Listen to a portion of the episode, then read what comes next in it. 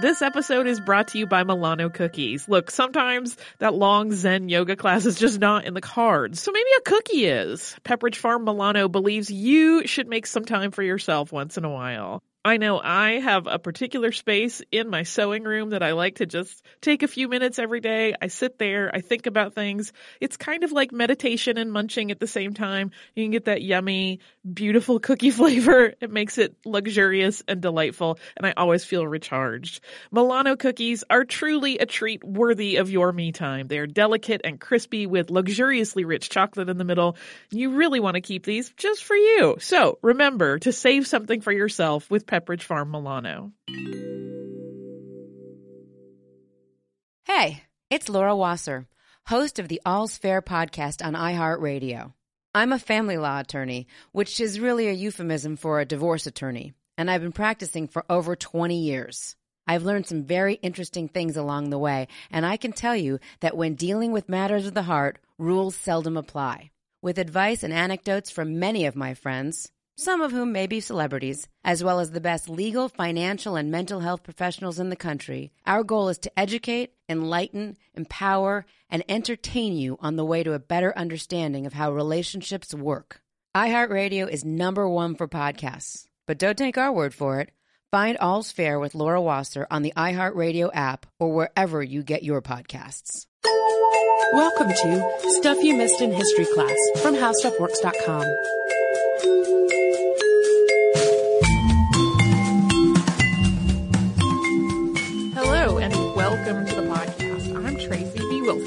I'm Holly Fry. Today we're picking up where we left off in the story of Robert Smalls. So to very, very briefly recap part one. He was enslaved from birth in the McKee household of Beaufort, South Carolina, which is pronounced differently from Beaufort, North Carolina, even though they are both named after the same person. During the Civil War, he made a dramatic escape aboard a boat called the Planter, directly under the noses of the Confederate military.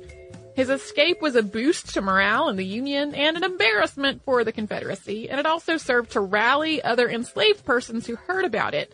He became something of a celebrity in the North and a spokesperson for African Americans with the Union. At the time of his uh, escape, Robert Smalls was only 23 years old. He was hailed as a hero in the Union newspapers, while the newspapers of the Confederacy alternated between strongly denouncing what he'd done and then kind of downplaying it, while simultaneously casting tons of blame on the white soldiers and officers that had failed to stop him. Those officers who had left the boat overnight uh, were indeed court-martialed, although it was eventually thrown out on a technicality. From the time they reached the Union blockade aboard the Planter, Robert Smalls and his family were free. They were considered to be contraband, which is a term that was used to describe formerly enslaved people who joined the Union. But this was just the beginning of an impressive career as a free man. When he reached the Onward, which was one of the ships in the Union blockade, Robert Smalls is reported to have said to Lieutenant J.F. Nickels, who was in command, quote, I thought this ship might be of some use to Uncle Abe. I have some guns the Confederates took away from Fort Sumter. And the planter was, in fact, extremely useful. She was fast and she rode very high in the water, so she was easy to get in and out of shallow areas while still carrying lots of men or cargo. But Smalls himself was a huge asset to the Union as well. References to his competence, intelligence, and resourcefulness are all over the letters and papers of the Union officers and soldiers who encountered him.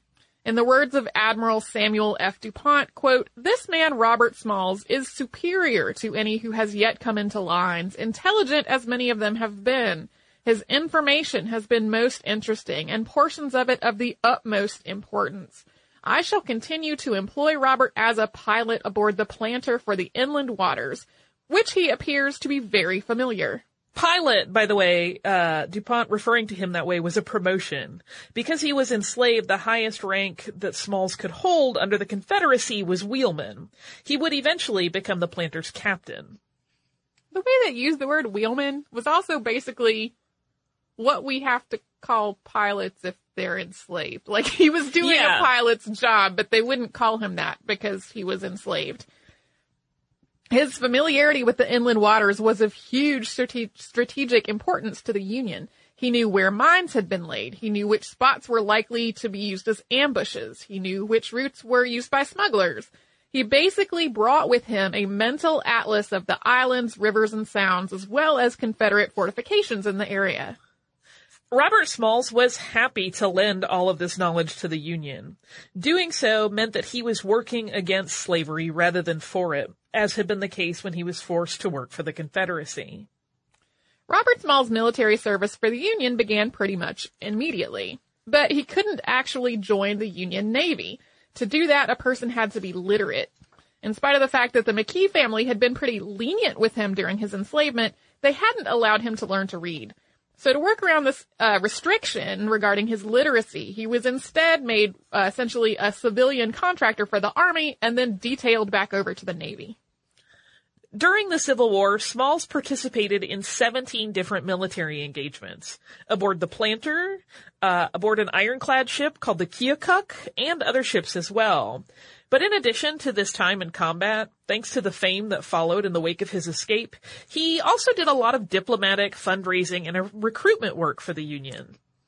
For example, after it took Port Royal, South Carolina, the Union wanted its residents to grow cotton. They needed cotton for the war effort.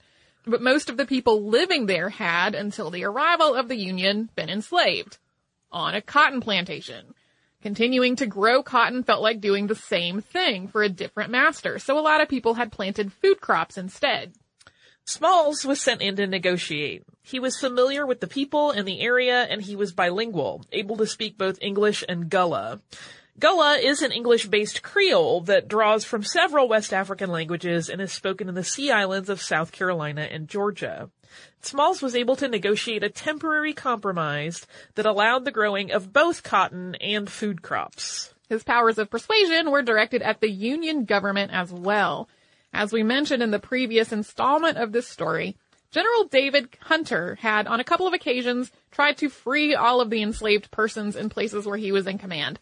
And the federal government had on both occasions shut this down arguing that it was up to Congress or the president to end slavery, not a general acting off on his own.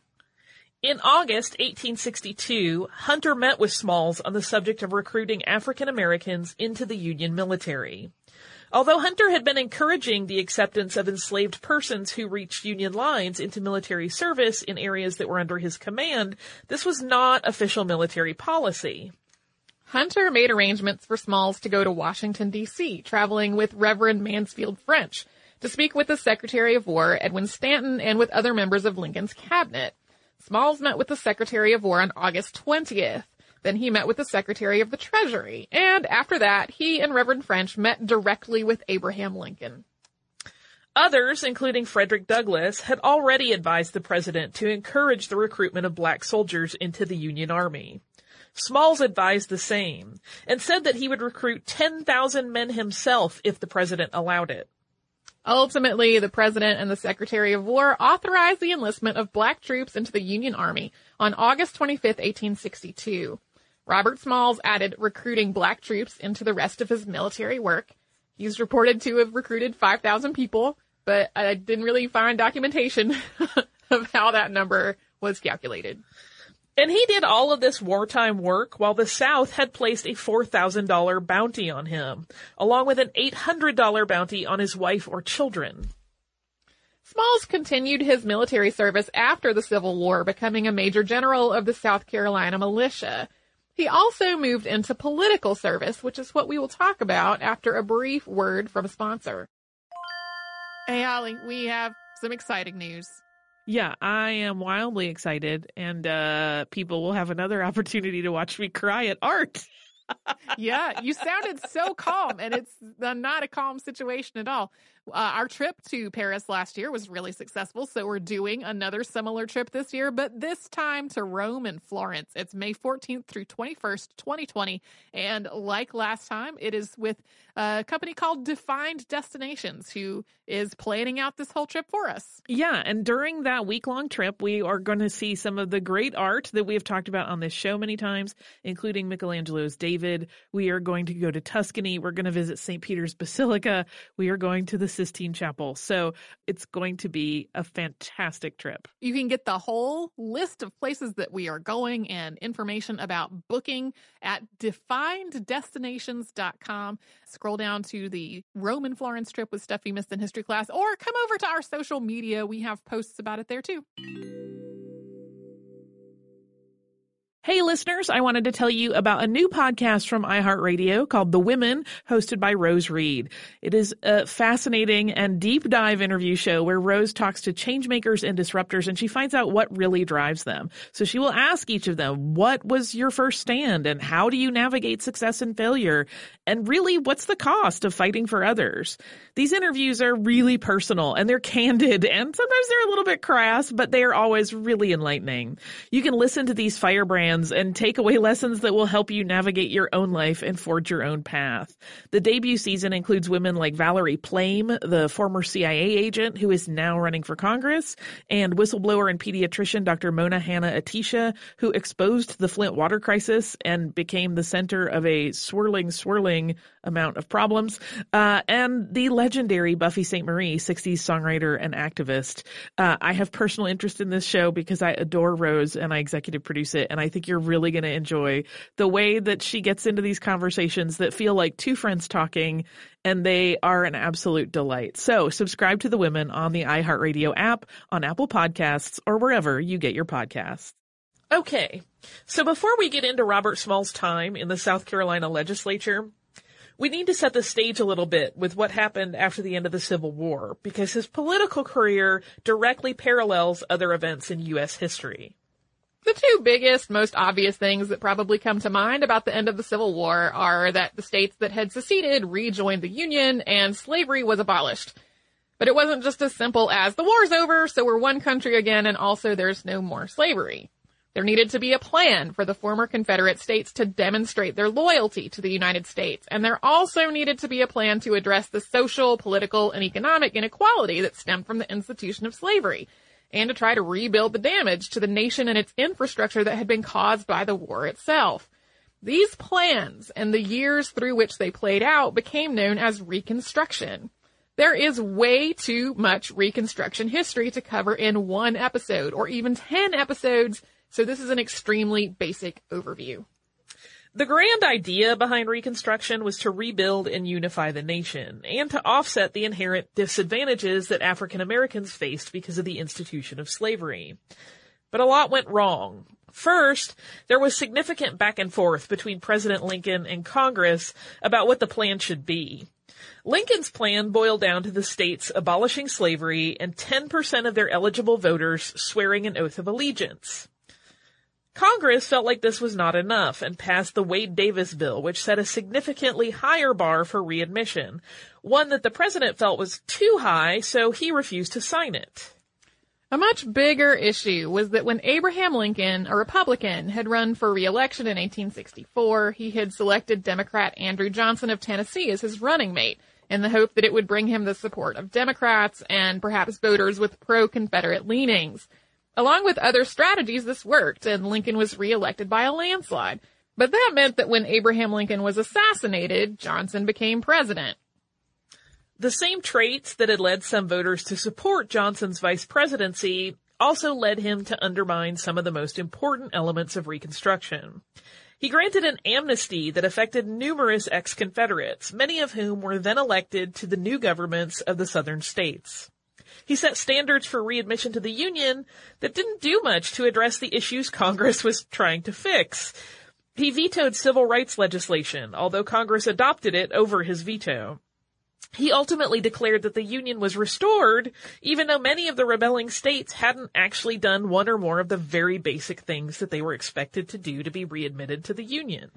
As a side note, Johnson was also the first president to be impeached for dismissing Edwin Stanton Secretary of War, which violated the Tenure of Office Act. And to be clear, there were strides made to try to bring about equality after the Civil War. Between 1865 and 1870, the 13th, 14th, and 15th Amendments to the U.S. Constitution, which are known as the Reconstruction Amendments, were ratified. The 13th abolished slavery. The 14th, which we have talked about in a lot of episodes on this show, gave all citizens due process and equal protection under the law. And the 15th gave all male citizens the right to vote, regardless of, quote, race, color, color or previous condition of servitude. In 1865, the Freedmen's Bureau was also established with the hope of providing education, medical care, and assistance with labor contracts to previously enslaved persons. But none of this was as broad, far-reaching, or effective as Congress had hoped at the conclusion of the war. Sometimes people talk about the failure of Reconstruction, but really, Reconstruction was never given a chance to succeed. The election of former Confederate leaders to Southern state governments led to those governments actively working against Reconstruction. Many passed explicitly discriminatory laws and policies almost immediately. As early as November of 1865, governments in former Confederate states were passing black codes, which eventually evolved into Jim Crow laws, which denied African Americans basic legal rights and protections. All of this was playing out as Robert Smalls became a community and political leader, first in Beaufort and then in South Carolina. After the war, Smalls, his wife, and their two surviving children returned to Beaufort. He had been awarded $1,500 for the capture of the planter for, quote, rescuing her from the enemies of the government. He'd also saved a lot of his pay, as well as other financial awards that he got from various aspects of his service. He used $650 of this money to buy the former McKee home, which would, which had since been sold to another family at a tax auction. From there, he used some of his money to help establish businesses and to help other black families establish businesses of their own. He acquired land and property, and he helped build a black-owned railroad in Charleston. He also used some of his newfound wealth to assist his former owners who had been financially ruined by the war. He purchased a small house for the McKees and he helped their children find jobs. After Henry McKee died, Smalls had Mrs. McKee cared for in his own home. So I want to be clear here. This turnabout does not somehow negate the fact that the McKees had owned Robert Smalls and his mother and other people as property, and it doesn't erase the institution of slavery as a whole.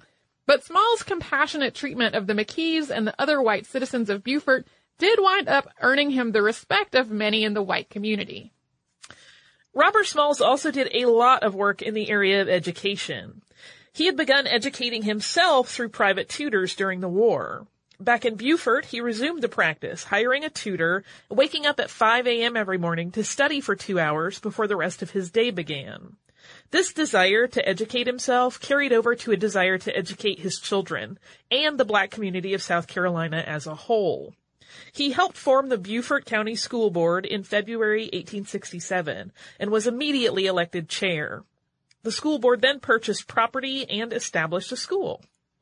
It's unsurprising given that after this much community involvement after the war, Smalls also moved into political leadership. In 1867, he helped found the Republican Party in South Carolina, and he was a delegate at seven different Republican national conventions. Along with many other black civic leaders, he made huge strides in getting South Carolina's black citizens, which at this point outnumbered its white citizens, registered to vote. He was elected to be a delegate at South Carolina's Constitutional Convention in 1867. When the Constitutional Convention, which was one of the requirements for South Carolina to rejoin the Union, uh, was convened in 1868, 76 of its 124 delegates were black. Smalls was appointed to the Finance Committee, and he also proposed a resolution to set up free public schools that were available to everyone. This resolution ultimately led to the first public schools in South Carolina. That same year, he was elected to a two-year term in the South Carolina House of Representatives. That year, the majority of representatives in the South Carolina General Assembly were black, and there were nine black and 24 white senators in the state Senate. In fact, during Reconstruction, South Carolina had more black citizens holding public office than any other state. South Carolina also had more black representation in the United States Congress during Reconstruction than any other state as well. At the end of his term in the House of Representatives, Smalls was elected to the South Carolina State Senate, where he served two terms, continuing to focus on education, economic opportunity, and investigation of alleged corruption in the Republican Party. From there, Smalls' next stop was the United States federal government, which we will talk about after another brief sponsor break. Hi, everyone. It's Katie Couric. I've got a ton of questions about this crazy time we're living in, and I know you probably do too. On the new season of my podcast, Next Question with me, Katie Couric, I sit down with people at the center of the issues shaping the world around us, like the impact meat has on our health and on the environment, why the maternal mortality rate in the United States is so high, and how the 2020 presidential candidates plan to improve the lives of everyday Americans. I hope you'll join me for these fascinating conversations on the second season of Next Question. Subscribe and listen every Thursday on the iHeartRadio app, Apple Podcasts, or wherever you get your favorite shows.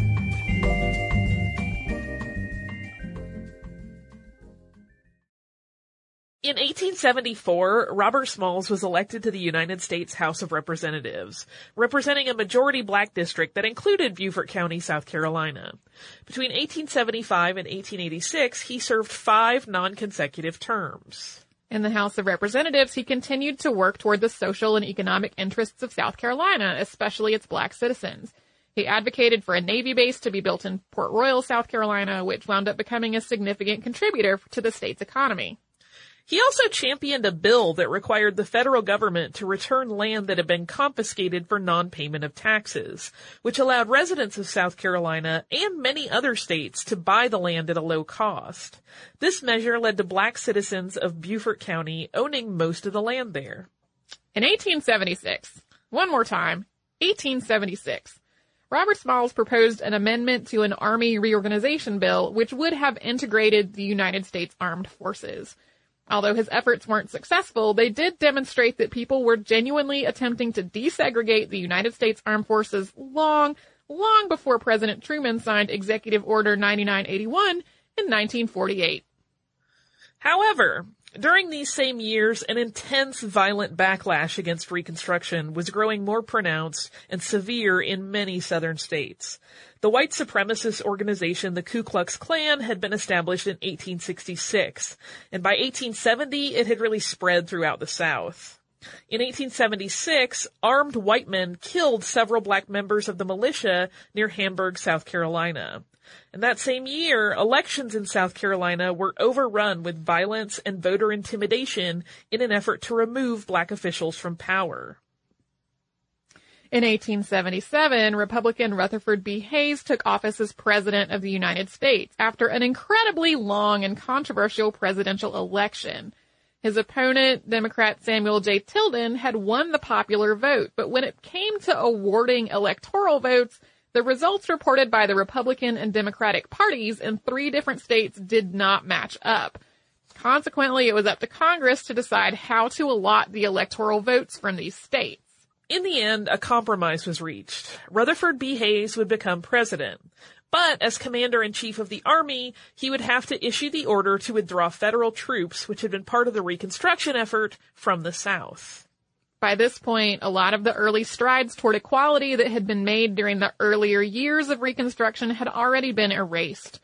As states had passed black codes and other discriminatory laws, state and local governments that had briefly become a lot closer to reflecting the racial makeup of their constituents didn't anymore. Voter intimidation and violence against black citizens at the hand of white citizens were really on the rise. Governments all over the South returned to being mostly to entirely white, with many of the white government leaders having ties to the former Confederacy.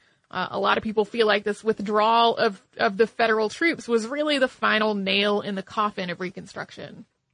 And it was against this backdrop that in 1877, Robert Smalls was accused, tried, and convicted of accepting a bribe.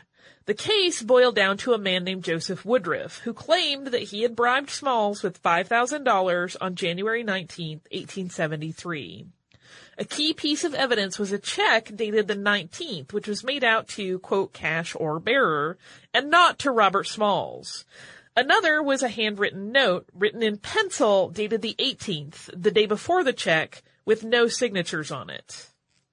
In spite of the fact that none of what we just said really adds up, uh, and the fact that there were a lot of other inconsistencies and unreliable witness testimonies involved in this trial, Smalls was found guilty.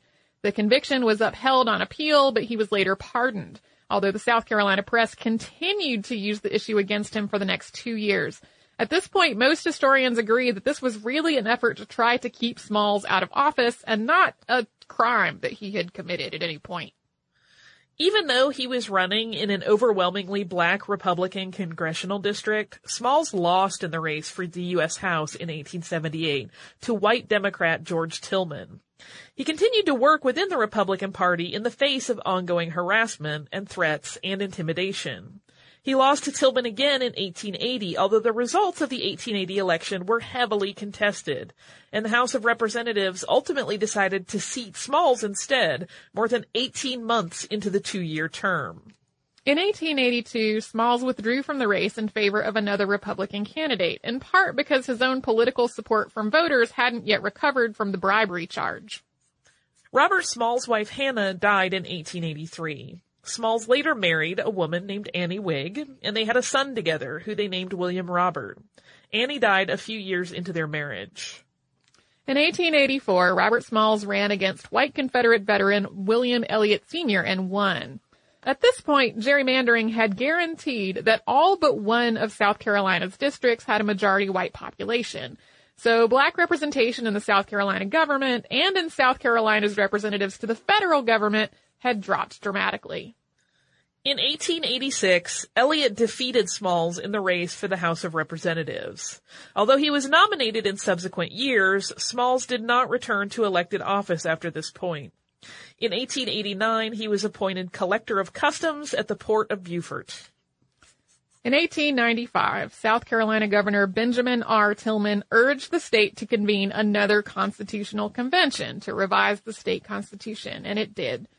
Because of all the work that had been done to gerrymander the state, intimidate black voters, and get black people out of public office, nearly all of the delegates to this constitutional convention were white. No black delegates were appointed to the committee on the rights of suffrage. It was this committee that set up as many barriers to black citizens voting as possible without directly contradicting the 15th Amendment to the United States Constitution. Over the strenuous objections and counterproposals of the six black Republican delegates to the Constitutional Convention, South Carolina adopted a new constitution. And under this constitution, in order to vote, people had to pass a literacy test, pay a poll tax, and own at least $300 worth of property. Being convicted of a number of crimes, including arson, burglary, and robbery, also stripped people of the right to vote. Combined, these stipulations in the state constitution stripped most black citizens of the right to vote, which continued to be the case until the passage of the Voting Rights Act of 1965. Also included in the 1895 Constitution, the establishment of segregated schools. Robert Smalls continued to hold his customs post until 1912, when he was reappointed by William Howard Taft, but not confirmed by the Senate. By this point, his health was really poor, and the Beaufort Customs House closed after he left. He died at the age of 76 in 1915. In the 1940s, Camp Robert Smalls, which was part of the Great Lakes Naval Training Center and was created to train black Navy seamen while the Navy was segregated, was named after him. In 1976, Robert Smalls' Beaufort home was added to the National Register of Historic Places. He was awarded the Palmetto Cross on May 13, 2002, the 140th anniversary of his capture of the planter in recognition of his service to the South Carolina militia. An Army transport ship was christened the Major General Robert Smalls on April 21, 2004. At various points, multiple schools in Beaufort County have borne Robert Smalls' name. Robert Smalls Middle School, which is now Robert Smalls International Academy, still does.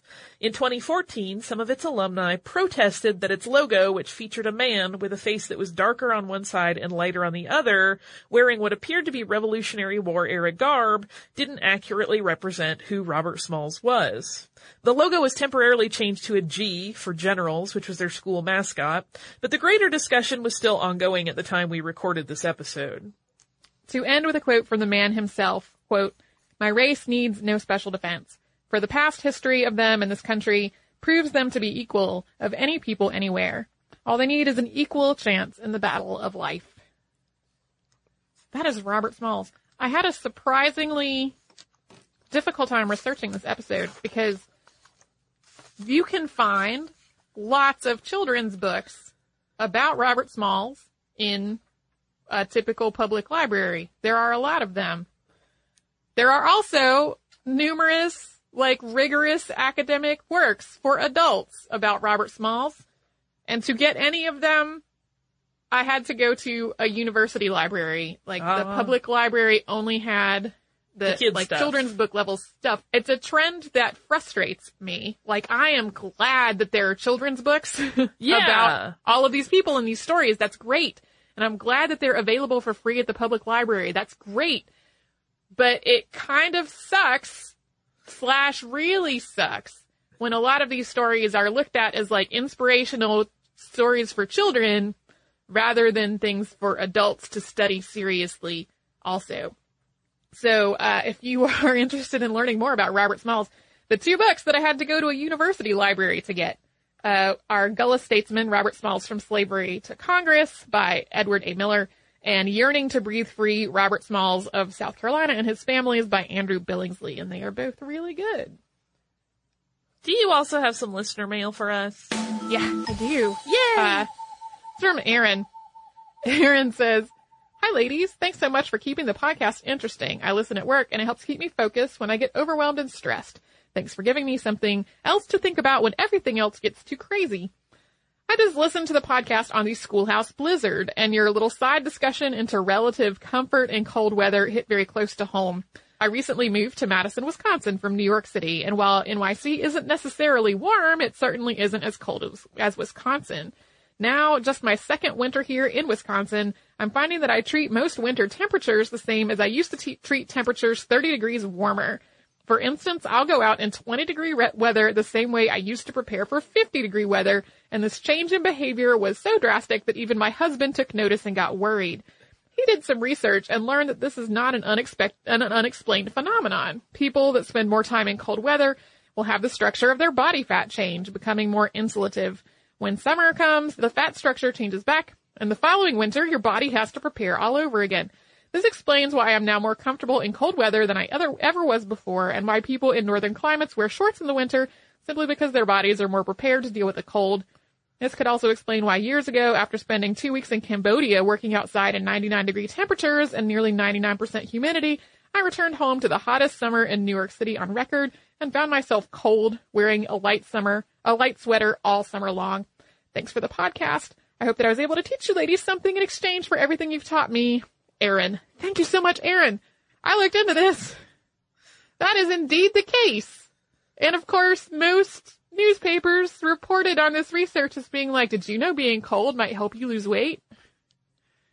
Thanks, newspapers, for that not the point at all interpretation of a scientific study. Yeah, that's the clickable version, right? But yeah. Well, did and I you, definitely did you find any studies on my winter rage disorder? Because I never No. adjust. sadly, sadly, no. Maybe I will research that after we're done recording. Uh, I have the exact same experience as Aaron. Like, I will go outside and it's 30 degrees and I don't have gloves on, and that I usually regret that after about 15 minutes. But uh, the fact that I will even walk out of my house without a hat and gloves on when it is in the 30s is still continues to baffle me because that used to be the freezingest temperature possible. it's pretty cold. Yep. Anyway, if you would like to write to us, we're at historypodcast at howstuffworks.com. We're also on Facebook at facebook.com slash missedinhistory and on Twitter at missedinhistory. Our Tumblr is missedinhistory.tumblr.com. We're also on Pinterest at pinterest.com slash missedinhistory. We have an Instagram. Our name on Instagram is also missedinhistory. You can come to our parent company's website, which is howstuffworks.com. You can find all kinds of information about all kinds of fascinating subjects. You can also come to our website, which is missedinhistory.com, where you will find show notes for all the episodes Holly and I have worked on. You will find an archive of every single episode we have ever done. You can do all that and a whole lot more at howstuffworks.com or missedinhistory.com. For more on this and thousands of other topics, visit howstuffworks.com.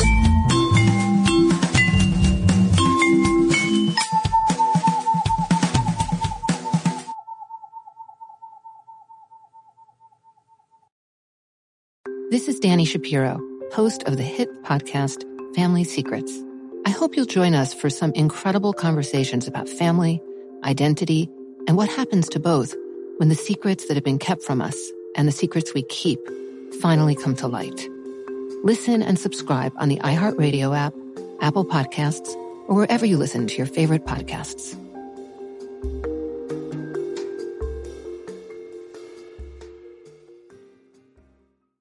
Are going to Italy. After the success of last year's trip to Paris, we are planning another similar trip, still with defined destinations, this time to Rome and Florence. Yeah, we are going to spend a week exploring some amazing things. We're going to have city tours of both Rome and Florence. We're going to see the Roman Colosseum, the Vatican Museum, and the Sistine Chapel, St. Peter's Basilica, Vatican City. This is just a tiny fraction of all the stuff we're going to get to do. Yeah, it's May 14th to 21st, 2020. And to get more information, go to defineddestinations.com and scroll down to the Rome and Florence trip with Stuff You Missed in History class.